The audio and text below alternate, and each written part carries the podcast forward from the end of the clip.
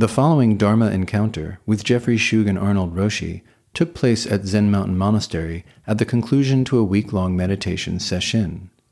As you'll hear, Dharma encounters begin with the introduction of a topic related to Zen practice and training. Students then volunteer to present their understanding of the topic or a question for the Dharma encounter teacher to reflect on. The presence of fellow students means that anyone in attendance can benefit from the exchange. We hope you enjoy. Uh, good morning, everyone. So, this morning we are concluding our session, and as we do during Ango, we're concluding it with a Dharma encounter, um, which is really rooted in the uh, ancient and long-standing tradition of um, inquiry and engaging in the Dharma, studying the Dharma, and trying to, uh, aspiring to awaken to the Dharma. And so sometimes the teachings are more didactic in nature, giving instruction. And sometimes they're telling stories of ancient masters or parables or offering metaphors, teaching tools. And sometimes they're direct teaching trying to awaken the mind in that very moment. And so Dharma Encounter is a spontaneous and live meeting between teacher and student to and together in public to to do just that, to open up our minds and to help us develop our Buddha Dharma within ourselves and in our lives. I wanted to mention um, at the outset that our chief disciple for the Ango Tenfu, who was entered her position at the beginning of March, had a fall on the streets just before Sesshin and fractured her knee. And so she has been joining us, and I imagine is joining us right now from her home and her place of recovery. Um, she's because it's going to be a long recovery. She's has needed to withdraw from the Ango as chief disciple. So, through no fault of her own, but an accident on the street and her the need to heal and to stay off of that leg, um, that would make her doing the Ango, you know, um, as a chief disciple impossible. So she's doing exactly what she needs to do is being right where she needs to be and um, we miss her and are wishing her well in her recovery. So there we are. So we, we continue with her, with Tenfu, but in a slightly different uh, capacity. And so we'll be doing the Ango without a chief disciple, which we've done before. Um, so I'll be doing the Dharma encounter uh, during the Ango, and then we'll do the final one in uh, May uh, where she would normally be doing that. So, what I wanted to do this morning is um, draw from the Dogen fascicle that we've been studying, one of them on undivided activity, and draw from a particular passage. And I had made plans to sort of focus the whole Dharma encounter on just that. But this morning I had another idea. uh, which has not had much time to develop, so we'll see how that works. But I wanted to bring in an aspect of the Mahaparinibbana Sutta that we are also studying. And so, first, let me read from this short passage of Master Dogen from Undivided Activity. Birth is just like riding a boat. You raise the sails and you steer. Although you maneuver the sail and the pole, the boat gives you a ride. And without the boat, you couldn't ride. But you ride in the boat, and your riding makes the boat what it is. Investigate a moment such as this. At just such a moment, there is nothing but the world of the boat. The sky, the water, and the shore are all the boat's world, which is not the same as a world that is not the boat's. Thus, you make birth what it is. You make birth your birth. And while he's focusing on birth, we could just as well read this as birth and death is like riding a boat. And all the way through, because they're non dual and because they um, exchange, we might say, each other. And so we could look at it that way as well. And so just hold that for a little bit, and I'll come back to that and read that one more time before we go into the questions. Birth is just like riding a boat. In the Shoan's talk during Sesshin, she talked about taking refuge, and taking refuge is essential to Buddhism. It is Buddhism, really. It is the sort of the full expression of Buddha Dharma. In a sense, it's what makes all the things that we do, or many of the things that we do that could be happening outside of Buddhism or in some other tradition, it's what makes it Buddha Dharma. And so in the um, Mahaparinibbana Sutta, which is the sutta, the early sutra that is describing the last weeks and days of the Buddha's life, there is a, a, moment that we studied earlier last week in which the Buddha falls ill. This is not his final illness, but he's, he's, he's, he's fallen quite ill, very severely ill. It says with intense pains and was deadly, so it was evidently life threatening.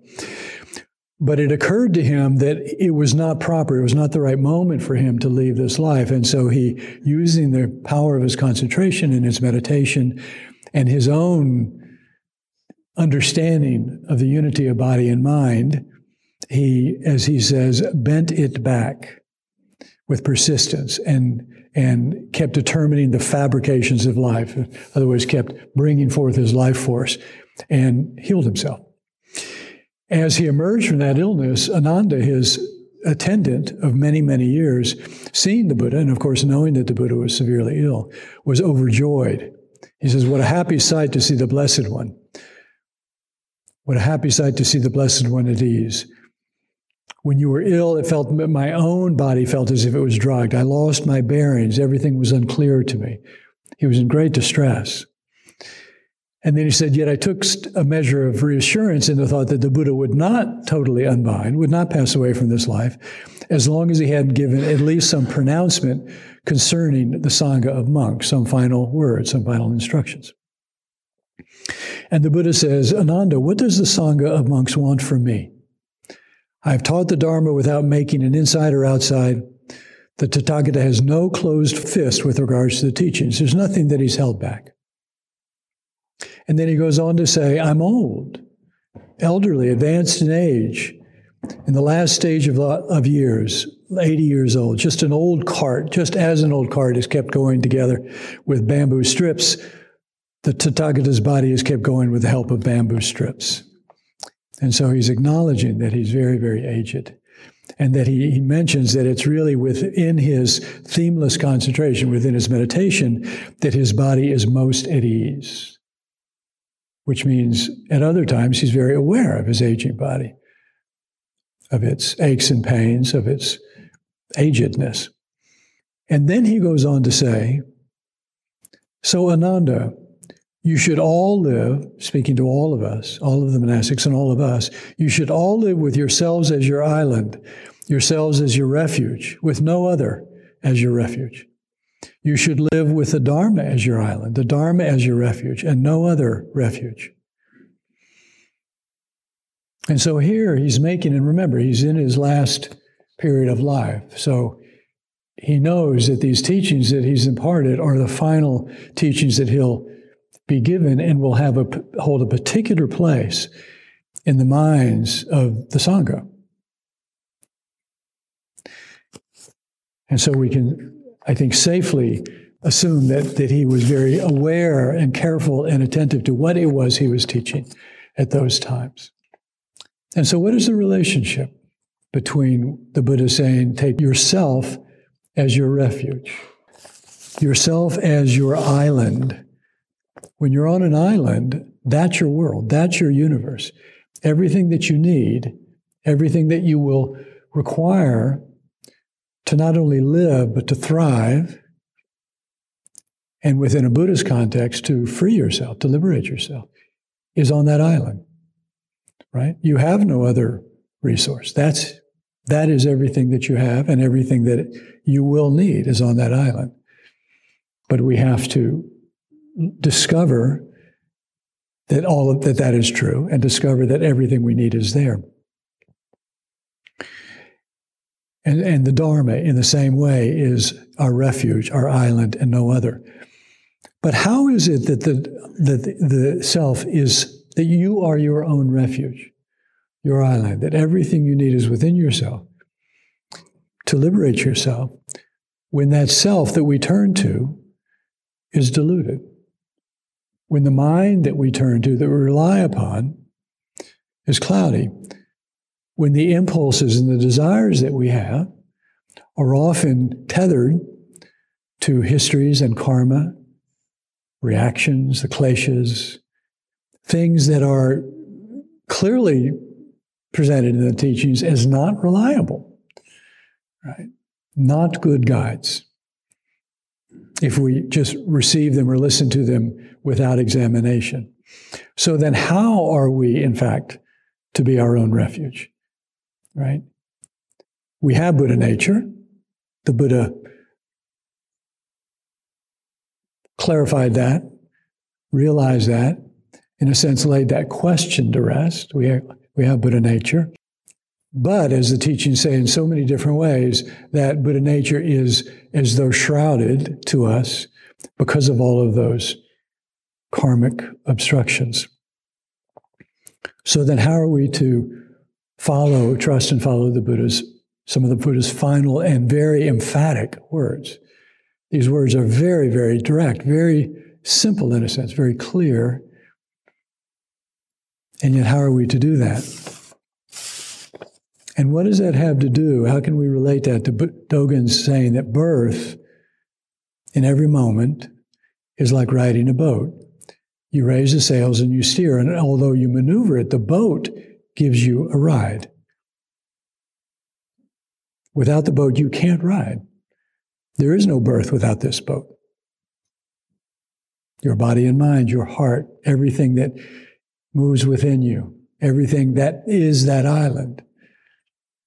And as you ride in the boat and your riding makes the boat what it is, your riding makes the boat what it is. And then Dogen says we should investigate this. At just such a moment, there is nothing but the world of the boat. It's often said in the teachings, in the Mahayana teachings, that when there's an invocation to take refuge, it's often presented as until I am fully liberated, until I am enlightened, I will take refuge in the Buddha Dharma and Sangha. So, what happens upon enlightenment? Do we no longer need to take refuge? Are the three treasures no longer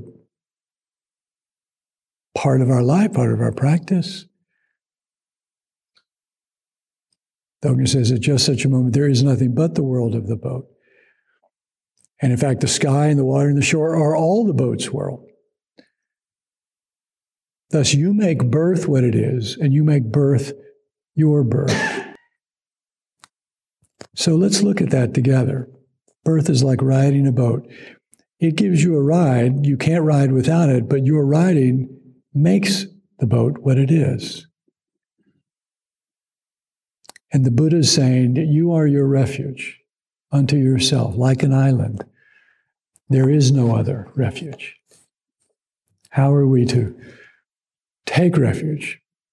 Be that refuge when we know, we know that our thoughts, our impulses, our emotions are not always trustworthy guides, and that it's not always clear when they are and when they're not.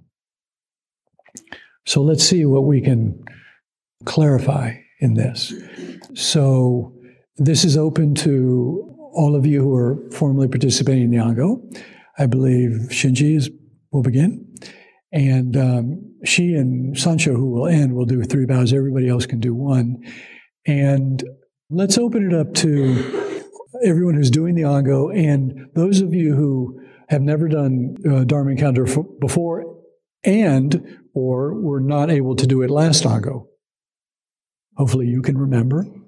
I'm, I'm sure you can because you would remember being up here on this hot seat. And so um, let's open it up to those who haven't done it and those who weren't able to do it last Ango to start. Okay? Shosanji, with my life as this boat, I um, I feel like when when when I see the the poisons, when I see my own actions that cause harm from greed, from ignorance, then I very clearly can can realize how that is like that burning house in the Lotus Sutra, like samsara I'm creating. And I don't want to be there. And when I really, really see that, realize it, then I can, I, I step out of that house. And so it is my actions. It is when you step out of that house, what do you do with the boat? Where do you leave the boat? I am the boat then that poison is that uh, does that come from the outside? No, that's from me. Then how can you, if it, if it's in you, how can you step apart from it, step outside of that house? I feel like when I truly see the harm that it causes, it transforms. How do you, in that very moment, be that refuge in yourself? when that self that's arriving, arising has what you are calling poison? I don't always see it in the moment, but I I feel it and I can atone afterwards. Okay, well that's a good practice. That's an essential practice. But how do you how do you free yourself more ultimately? The sky, the water, the shore, Dogen says, is all the boat's world. How do you take refuge in that poison? I leap. I enter it. But those are words. How do you take refuge in that poison? What I'm is that? Open. You're open? Okay. Open is good. These are good practices, right? And they're, in a sense, provisional, right? What we practice is essential and it's provisional in a certain sense because it comes and goes right? And as you're saying sometimes we we see it and sometimes we don't. Sometimes we meet it and sometimes we don't. That's the challenge that all of us know and experience. And that's the world of the boat right? That's how we m- maneuver it and how it makes the, our ride and, and, and who we are. But we're still having to meet that every time. And sometimes we do, and sometimes we don't. So, how do we see it more undividedly? May your life go on. Just one. Shosanji, riding in the boat. And the riding in the boat makes the boat what it is. The shore is there I work with trying to see that that whatever it is that's coming up is the world of the boat, that this is me, this is mine, this is seeing where I separate. What about when somebody's being mean spirited, selfish, hurtful? Then my impulse is to I see the wanting to get rid of that to. But where are they? Where are they in relationship to that boat? I th- in the moment, I think there's something else. That they're ah, you are in opposition to this person that I'm trying to protect or care for. But they and they're mean spirited and, and hurting you. Yeah. So what about that? That's what I have to see as This is the world of the boat. This is. So, how you ride in that boat, you make birth what it is, you make birth your birth, that the riding makes the boat what it is, right? And it's clear that the boat is not other than you. Yeah. And so, what do you do with that fire that's coming in from the shore? Dogen says, the sky, the water, and the shore are all the boat's world. How do you make that your world? That person, what they're doing. Include, be one, reach out, not not make an enemy. Well, they're not interested in your reaching out. What about that? That happens. That does happen. Here I am. That's right. Or is there? So is your is is there being your world, your reaching out, your being one, as you said, is that dependent upon their where they place themselves? No, it's not.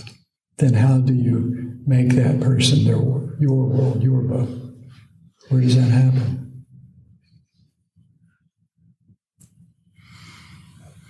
This is the only place it can happen. That's true. And that's the island, your island.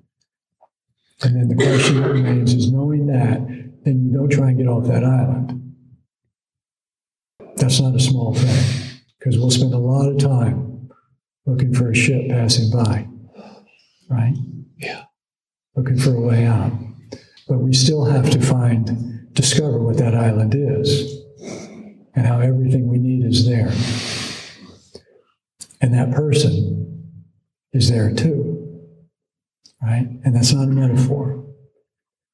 So how do we make that real? Make your life go. May your life go. Thank you for your And, teaching. and make your life go.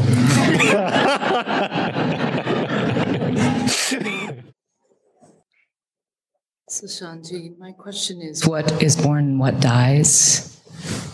Um, we speak of boats and islands, um, the self, being self reliant. Um, I've been a self reliant person, pretty uh, proud about that. Um, and then I realized I wasn't so trustworthy to myself, pretty profoundly untrustworthy. Um, and for a long time, didn't know what to trust in. I trust in the Dharma. In, the mo- in those moments when you didn't know what to trust in, because in a sense, trust is not optional. The sutras say that if we don't take refuge, if we don't rely unreservedly upon the Dharma and ourself as our as that island, we will rely on something else. We will rely on something else. Right. So in those in those times when you felt like you could not trust in yourself, what were you trusting in? Not much. Well, I mean, this body and mind. but you were making choices. Yeah. You were still. So what were you trusting? You know the answer. You just don't want to give it up. Myself. Yes. What else? And so it's so important to see that. In a way, that's showing us it's a window into the non duality even in our self reliance, you know, I identify with that. And also identify with seeing, having, being proud of that, or, or like seeing that as a positive, because it seemed to be helpful in so many ways and then beginning to see other aspects of that. It's non dual, right? When we think of something as all good, we're just thinking of it that way. That doesn't mean that's what it is. Or when we're thinking of something as all bad, we're just thinking of it that way. That doesn't mean that's what it is. The sky, the water, the shore is all the boat's world. And so, birth and death, Yeah. Yeah. So, you know, this body and mind um, coming and going. I mean, sometimes it's sort of like, you know, we do I do all this work mm-hmm. to to wake up, mm-hmm. and then, it, but then we see, you know, my mother-in-law whose mind is gone is mm-hmm. going and sort of like okay doing all this work in this life to be something mm-hmm. who we want who we think we want to be mm-hmm. and then it rots right. basically right. and so uh, you know so what's the what's the that place of precariousness in what you just said Again, which is the way in. Again, it's relying on something that's impermanent. That person I want to be.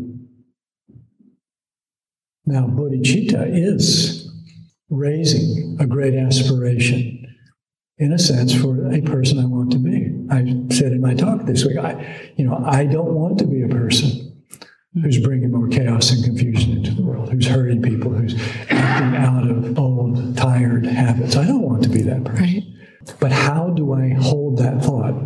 How do I understand that person that I'm talking about, which is me?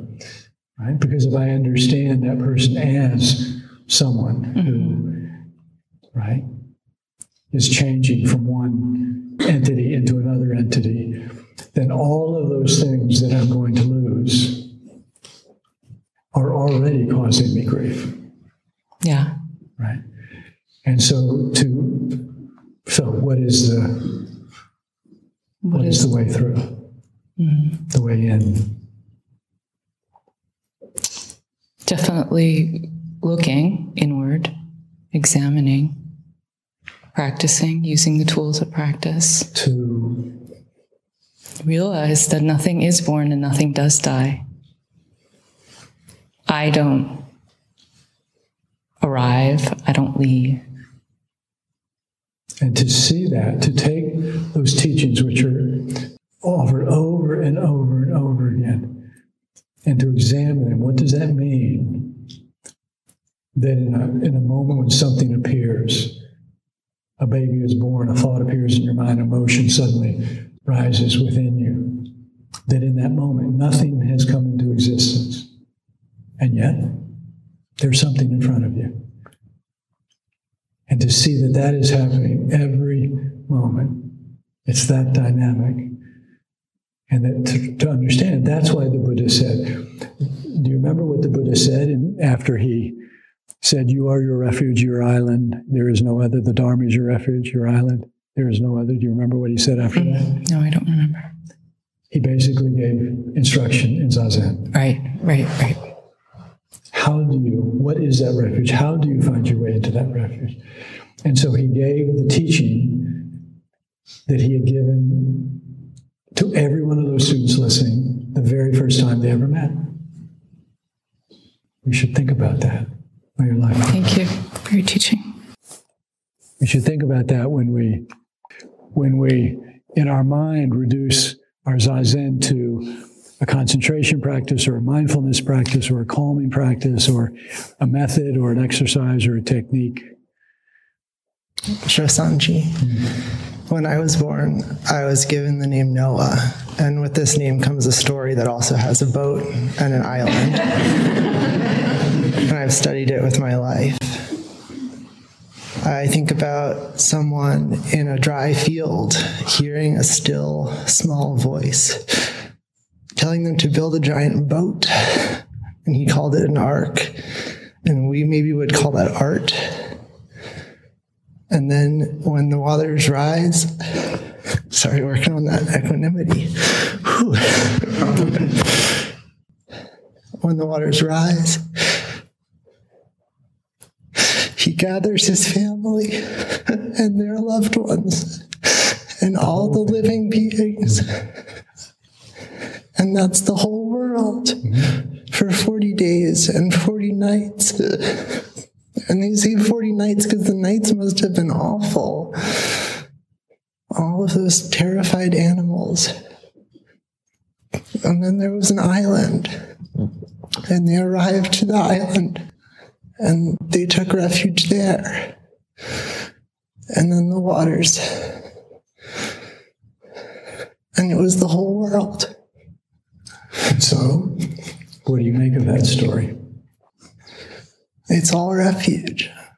To hear that voice and to follow it, to stay inside when it's storming and the world is a sea, mm-hmm. And to wait as the waters slowly, slowly recede. And then you, you have the whole world. Yeah, t- to be that person, that lonely person, when everyone else is just going about their day and their lives, who hears that voice, that ridiculous demand. right? Crazy. Yeah. Am I insane? And everything is burning around him. The world is falling apart, and he's building a boat in the middle of a field. Madness. This is this room. It's like it's like that. May your life go on. Shosanji, open up the windows and the doors and let the effluence pass through. Okay. What is that? Is that opening the windows or closing them? How is that opening the window? I want amnesty for the entire world, but how do I? No, no, How- no, you're getting away from it. How is that opening the window? When I can remember, when I take refuge, Where is the remembering in that? Will you do it another time? Where is the remembering in that? it's right here. So, how does that open the window? Say a loud word. How does that open the window?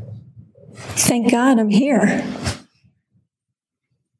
Oh, I'm glad you're here too. but look at that. Linji shouted.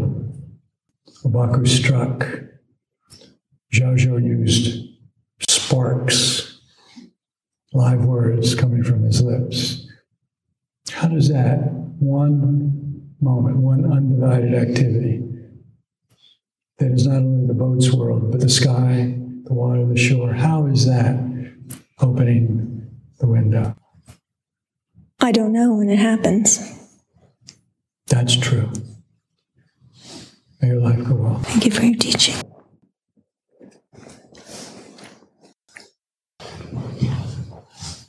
Ah, our boats meet. I find with this image that the first thing that came to mind was a need to know. Well, not even a need to know. I knew it was a sailboat. But was it? Maybe it has oars. Wait, how do I maneuver this boat? How do I. Wait, you didn't say anything about it moving and me moving it and having a responsibility for that side of it. Who are you talking to? Who didn't tell you anything about that? Were you not listening? The judge, the outside, the how am I supposed to do it? And now, ah, I could just be in the boat. The how you're supposed to do it, you mean just following the rule. looking outside, looking for how to guide, control, maneuver, That's what I call following the rule. following the rule. Whether it's your rule, whether it's somebody else's rule. And yet, we live in a world of boundaries and parameters and rules, and we have some here, actually. They are. yeah. right? Yeah. And I was mentioning, was it to you? Maybe it was to somebody else, that, you know, I never really particularly liked following rules. I still don't particularly like following rules. Yeah. Jimon calls that my 14 year old arrogant, you know. Yeah. And when I encountered, particularly here, encountered, you know, the training and the rules of the monastic and the discipline and the precepts and all of the all of those aspects of the boat. And I knew, even in my infancy, because of that temperament or that inclination, that, that I did not bring myself here to follow rules, hmm. but I desperately needed help. And I needed those, but I needed them to not be rules, right? And so I had to find my way in, mm-hmm. right? So that they were something else, they were something living, right? But without, you know, just appropriating them or turning them into something else or being devious and, you know, avoiding the whole matter. Right? Yeah. And so, how do we do that? To me, that's one of the most fabulous and challenging aspects of practice. Is, you know, one strategy would just be just let it all hang loose, you know? Like, how, you know, we're too rule bound, so let's just not have any. You know, how would that teach us how to be free within a boat? And this boat that Dogen says is the boat of our making, right? But it includes the sky and the world and the shore and, and all of the animals of Noah's Ark and everything, right? Mm-hmm. So when, when Dogen says it's the boat of our making, what is that our? Who does that include? Right? And so to really, you know, to, when we take refuge in ourself as, as our island, we can think of that as vast and wide, boundless, infinite. But it's also densely populated with parents Yeah. and voices and teachers and governments and all of those animals. Yeah. And they're all on the boat. And we all have to get along somehow. And so, how do we get along with the boatmaster? And then we'll see. And the Bodhisattva vow is to do that at the same time that you're navigating every inch of that boat and everybody on it. You know, when we, when we talk about oneness, you know, I think let's be careful about that, right? Because here you are facing me, and here I am facing you. Right. So, what does that mean, oneness? Let's be clear about that. May your life go well. Thank you for your teaching. And if you think, well, a way to avoid following rules is just become the abbot and then you don't have to follow them anymore. that is distinctly not true. Shosanshi, this precious human boat, so rare and hard to find, contains the whole earth, sky, clouds, animals. How do I let other people know that there's room for their boat too? Hmm. Good question. How do you let people know that the world is vast and wide? How do you let people know that they themselves are their own refuge? So, having asked the question, please show me, tell me, how do you know to do that? What have you seen that is a way forward to that? Practice sitting, just being in my boat, not being tossed around by the waves. How does that help us? In taking care of myself, I also take care of others. There's no difference. How do you make sure that that's true and not just a byline to take care of yourself and feel good about it? I trust, I watch, I see the fruit, and I keep going. In all of that, though, is there doing? There's non doing. But what do you do with your non doing? In other words, there's the precept of not creating harm. There's a precept of actual uh, practicing good, which is to basically live in accord with the way things are. And then there's actualizing good for others. Actualizing, making it very clear, you know, that it's not theoretical, it's not just my aspiration. And so, yes, when you are living a Buddha, a Buddha's life, that is, can have a profound influence because we see that. We experience that in the same way that when somebody isn't living that life, we experience that and are influenced by it. And at the same time, as, as powerful an, an example as that can be, because it's being lived, it's not just words. Should we not challenge ourselves to go a little further? Always challenge. So that's where, you know, the taking refuge in ourselves needs to really, I think we need to challenge ourselves to, you know, these teachings are for real. They're not just inspirational, right? They're not even just aspirational. They're reporting. They're telling us that if we want that life that we aspire to, it has to be self and other in every step. It has to be. And then how do we make that real, right? In moments when the other is happily going along, eager to hear, and when they're not, right?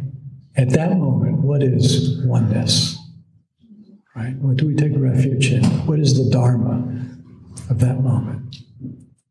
That's what it really comes down to. You know, I mean, I talk to people all the time who are who are genuinely, deeply wanting to live a compassionate life. And the question that almost always follows is, how? I have this situation. Let me tell you about this thing that's going on. how? May life go on. Thank you for your teaching the word boat and being, the word boat and being are the same thing here. And I, I know that because I, I feel myself as the boat and living the life that is inside the boat, which means holding on to some part of the sail and some part of the rudder at the same time, all the time and sometimes the horizon is my grandmother is dying and I'm the one who has to vacuum the black coffee ground sort of stuff out of her mouth. And I didn't know if I could do that. But then I was able to do that. And that's the taking refuge in myself. How is it that you were able to do that?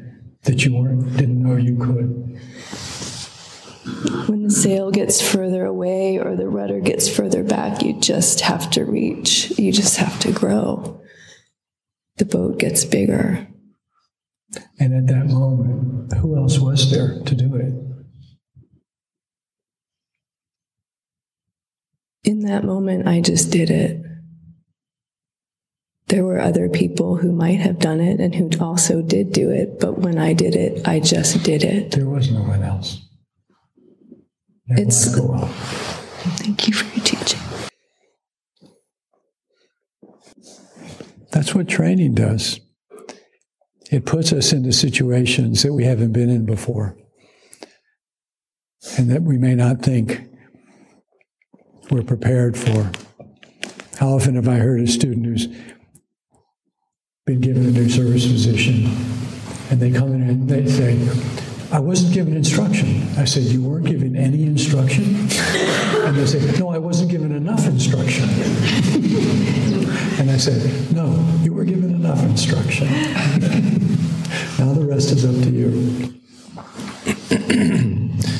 Shosanshi. That sounds like my training week.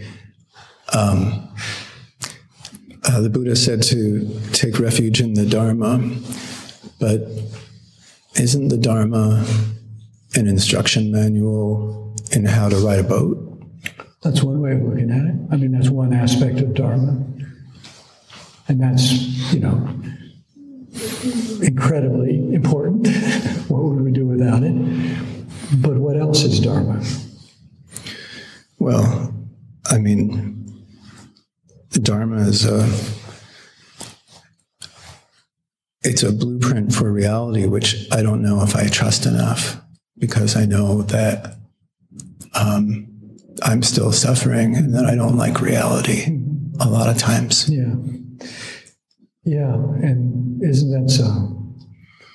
We trust, we do have trust because we're here, but we don't trust it enough undividedly, right? In every moment. No, we don't. You know, I mean, I, I can think about moments that I can look back on and realize I wasn't. And I can remember moments where in the moment I knew I wasn't. Mm-hmm. And I was choosing to trust what was familiar to me because that I had I knew and it had been tested to some degree. And what my teacher was asking me to do was stepping in, stepping off that precipice that in that moment I wasn't ready to do. And it really shows us how powerful the student is. Mm-hmm. Right? The student is making the decisions. yeah, no, that's that's uh, the tough sort of uh, enigma or enigmatic piece of practice is that you know that trust yourself piece. Yeah. Exactly. So, how, when you know that you're trusting your karmic mind yeah. over the Dharma, how do you take refuge in that moment? Oh, monk. well, let me add a, a non monkish metaphor to the day, which is that just occurred to me, which is that the self is like a disco ball. And there's all these mirrors reflecting every little bit, reflecting you, reflecting a torn muscle, reflecting responsibilities, reflecting vows. And, you know, the, the self is not just a thing, it's not just a desire, it's in relationship. Yeah. No, that's a that's a disco Indra's net. Some part.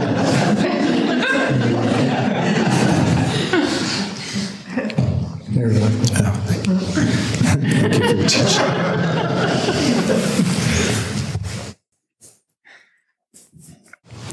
Sho Sanchi. So you asked how can I trust this self, rely on this self um, that is so impermanent and fickle and conditioned. Um, and free. So? That's all we have. And so, what what guides you in that? What can you bring forth and use as a guide in that very moment, which happens over and over and over again? This world, this world, these. Well, that's awful these, big and vague. what can you draw upon actually in that moment? Key. Ho. How about intention? When you don't know, when it's not clear, this mind, this impulse, this thought, do I trust this or not? Return to your intention. What is your intention? What is important? And that, that brings things into view right? And that no matter what happens next, that intention is creating a, a guiding force, a good force, if it's a well placed intention. And the power of that is that we can do that in any weather pattern. You know, that metaphor of the boat is so wonderful, right? It's it's crossing over, it's Prajnaparamita crossing over to the other shore. And that sense of a boat as being this vessel, this vehicle that has come down to us. So it's not just, you know, the teaching somewhere floating in, in midair, but it's like embodied, right? In a training hall, in, in these sacred forms of practice that we've been taught, in the teachings, all the things that we do as practitioners, right? All of that is the boat. And then we set sail, and we're in the water now. And sometimes it's beautiful and clear and calm, and you want to be that way forever, but it doesn't stay that way. It gets choppy, and sometimes the water comes pouring in, and you tip over, and you have to get it back right up. I mean, it's a wonderful metaphor, right? Because the fact is, is when you're in that boat, and once you've left the shore, that's your island, right? You have to make it work. No one's coming to save you. Right? That's the good news. Right? You don't have to wait. You don't have to waste that energy sending up a flare. You know, or doing SOS or whatever that you do. Right? It's you. And what is that you? Right? When Dogen says, you make birth what it is and you make birth your birth, and that the way you ride the boat determines what the boat is, determines what your life is. That's why the Buddha, his, his, his realization about the importance of intention was like a radical, revolutionary insight. What is intention? You tell me. It's simple. Self and other as one. No. What is intention? Very simply. I want to do this. Okay. Exactly. It's a desire. But it's a desire that is, is, is examined, that is understood, that it's not just an impulsive desire. Right? It's a desire that is coming from the depths. Right? And right intention, the Noble Eightfold Path, right intention. What is the right part of that? What makes it right? It's in accord with the way. It's true. It's trustworthy. It's reliable. May your life go well. Thank you for your teaching. So Chanchi. So Chanchi. Shosan. Soshan. Shosan is Dharma encounter, and she is teacher. So Sanji. Um, when I picture my boat, I picture a rowboat. Uh, Life of Pi was one of my favorite movies as a kid.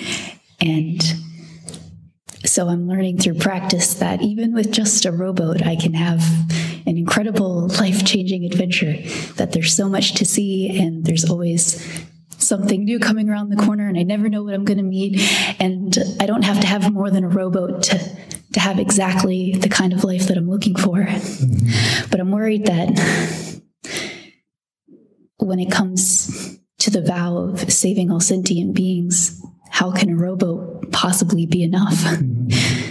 What if an ark is needed and all I have is this, this small space?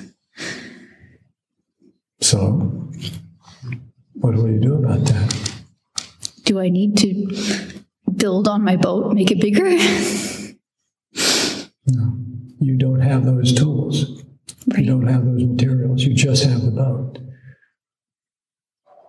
And you have that boat because it is exactly what you need. That's what the Buddha said. It is your refuge, no other, not a different one. And so, how are you going to get everybody to fit? Stop imagining. Give up imagining. Right? Stop measuring. Stop making sense. That's the madness, right? But the madness, I mean, samsara, in a sense, is living upside down. and calling it right side up. It's living in pain and calling that necessary. It's, it's desecrating our mother and calling that progress. And so, what is madness? And so, trust that that boat, and don't go fixing it up.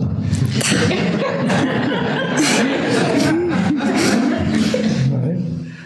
It's fine, just as it is, and it's enough. That's the faith. And when you don't trust that, when you doubt that, and you find yourself shopping for, right, come back and look again, and you will find what you need. Thank you for your teaching. That's fine. You can go. You can go. You can go back to your seat.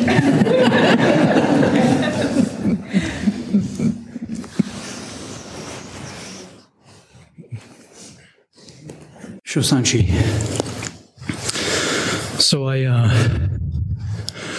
during sesshin, I've been thinking, was thinking about my father, who died 20 years ago, and uh, um, I watched him die, and uh, you know he had had a, uh, a a very slow growing form of cancer, and he lived with it for about 12 years, and went to the doctor one day, and they discovered that it had metastasized to his kidneys. So they knew he was dying. There was nothing they could do. And um, so one morning, my sister happened to be there, and she's a registered nurse. And um, they tried to wake him up, and he, he was in a coma. He couldn't wake up. So my sister called me, and I went up to the house in Connecticut. And, uh, you know, he looked like he was sleeping.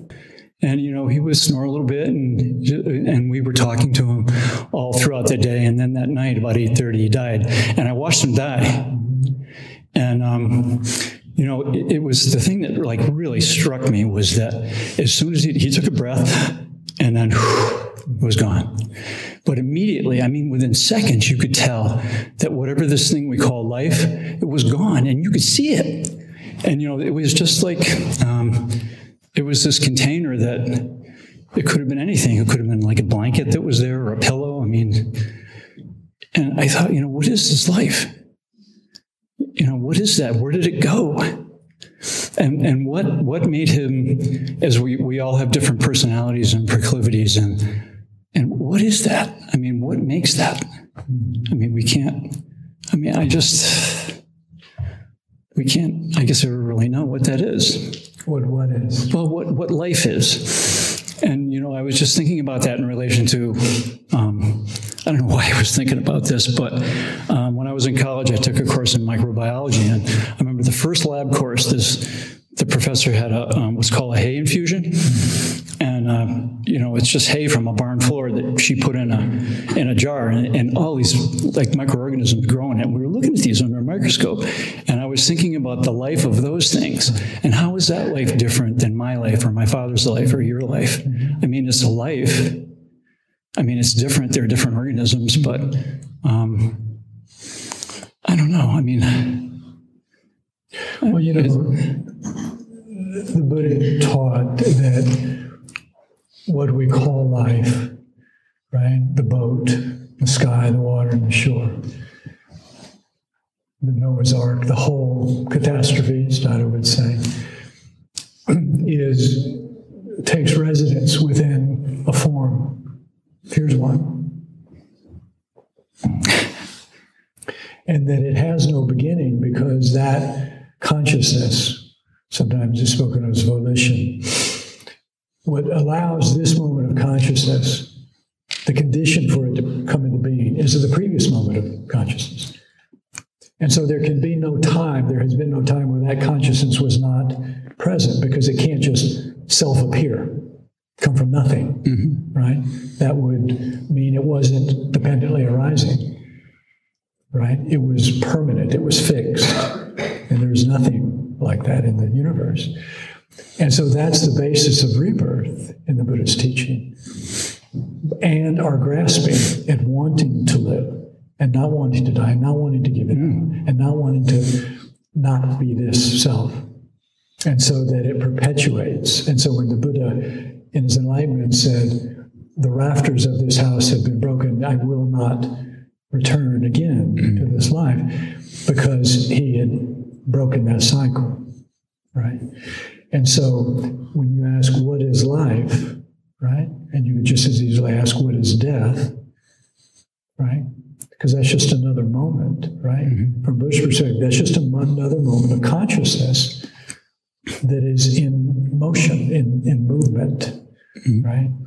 But where did that, at the moment my father died, where did that consciousness migrate to?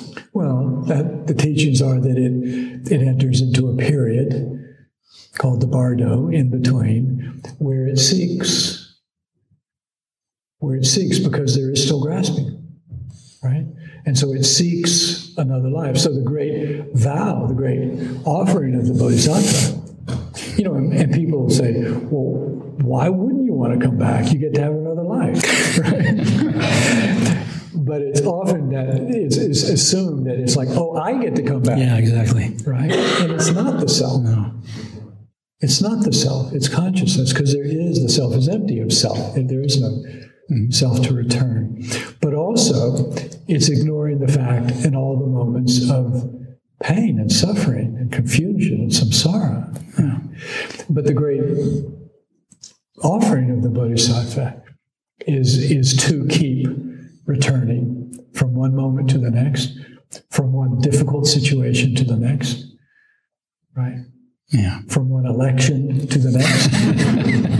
pick it. Pick your your trouble, yeah. and to keep returning from one period of zazen to the next. Yeah. Mm-hmm. You know, and in her talk talked about, you know, to, about being committed, right? And that doesn't just happen in a moment. For practitioners, that's an evolving thing. And in the teachings, there's a moment of, of irreversibility, where in essence, you've seen too much, you've gone too far, you can't go back. Yeah. Sorry right? Yeah. The wind. well, I feel that way sometimes, you know, and I, I, don't remember when that moment was in my practice, but you know, I think, you know, what, I, what, am, what am I doing here, you know? Yeah. And, and so, but I stay. Well, and so what would you go back to? Yeah, exactly. it's not pretty, whatever that is. No, it's not anywhere else. Yeah. I mean, where are you going to go back to that you're going to leave this? Yeah. There is no other boat. Yeah.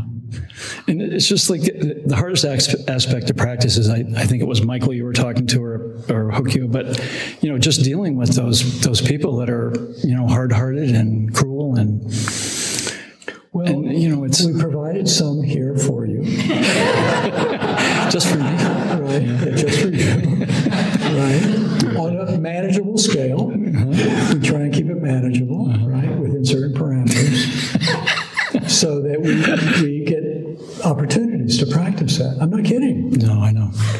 And you may find that you yourself sometimes provide yourself with that such an opportunity. For sure. Thank you for your teaching.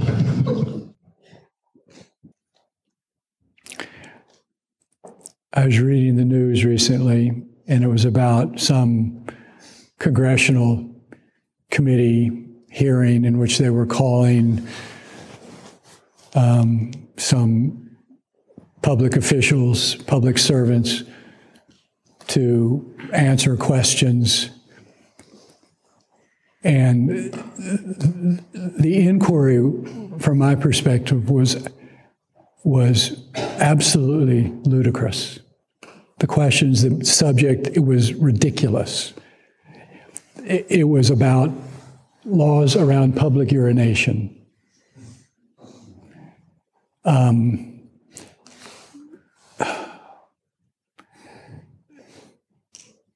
why do I bring that up?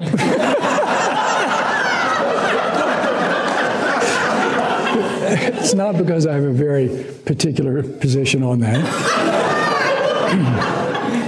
it came to mind because I was thinking, we are in this boat. We are in this boat together. We are sailing across. It's the only one we have. And the boat that we are in and the way that it rides is the is the boat that we have and the ride that we have and the person that we have in the world that we create. And that within our um, false views and attachments and our when the self becomes first and foremost which we can dress up in all kinds of ways and justify in all kinds of ways the things that then become important can be unconscionable for the time and energy that is devoted to them while deeply serious, momentous things are calling to us, things small and large.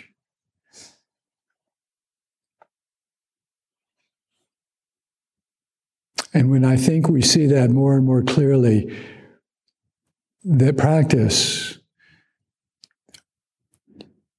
you know, we think of the things in our lives that are necessary. You have to have certain things in your life to live. You have to have food. You have to have warmth. You have to have shelter. You have to have.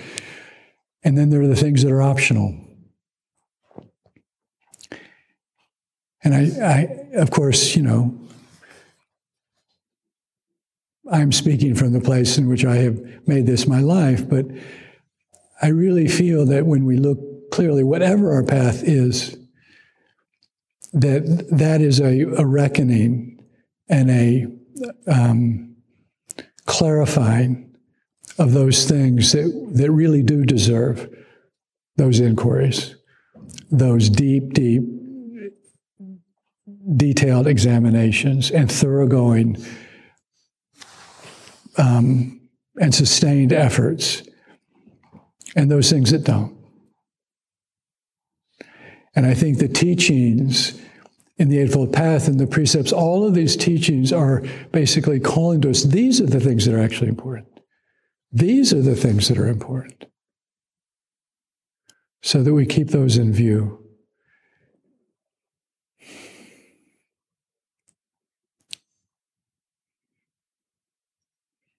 You know, part of the burden of the Bodhisattva who cares so much, loves so much, is seeing the, the ever present possibilities in all of us, in everyone, in everything. And seeing, as I spoke about yesterday, I think that vital life force that Sancho was talking about, that if you have ever been in the presence of death, you see it. It's tangible. It's, a, it's something. It is a force. You can't touch it, you can't contain it, but it is a living thing. And it's changing the world all the time, every day. And to misuse that, to misuse this precious human life from a Buddhist perspective is just a tremendous loss. It's just a loss of a, of a, of a great, great opportunity that we have received. And so we are here. So we, we come together to do this, to, in a sense, not just give testimony to that, but to give it and embodied our, li- our lifeblood.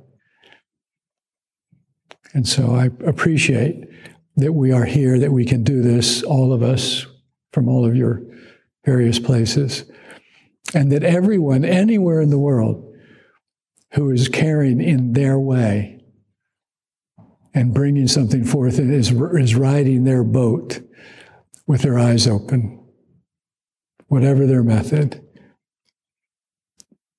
Bless them. Thank goodness for all of those who care and are working on behalf of everyone. May our lives go well.